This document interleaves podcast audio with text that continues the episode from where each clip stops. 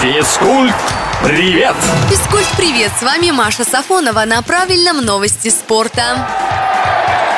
На так называемой Еврокубковой весне Россию представят два футбольных клуба. Оба выступят в Лиге Европы. Это московский «Спартак», что вышел в плей-офф турнира с первого места в группе, и питерский «Зенит», которому предстоят стыковые матчи после вылета из Лиги чемпионов. Сине-голубые узнают своих соперников по будущим встречам уже 13 декабря, а вот жеребьевка с участием столичной команды состоится только в феврале состоялась церемония вручения ежегодной национальной спортивной премии. Триумфаторами в главных номинациях стали чемпионы Олимпийских игр в Токио. Лучшим спортсменом по итогам года признали пловца Евгения Рылова, что привез из Японии два золота и серебро. Лучшей спортсменкой стала Светлана Ромашкина, которая также завоевала два золота в Токио, но стала таким образом уже семикратной олимпийской чемпионкой.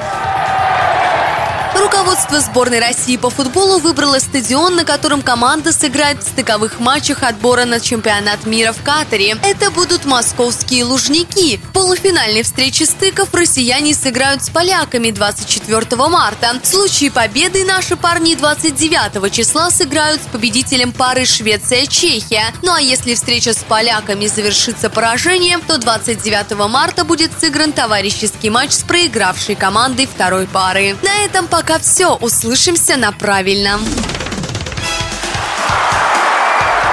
Физкульт, привет!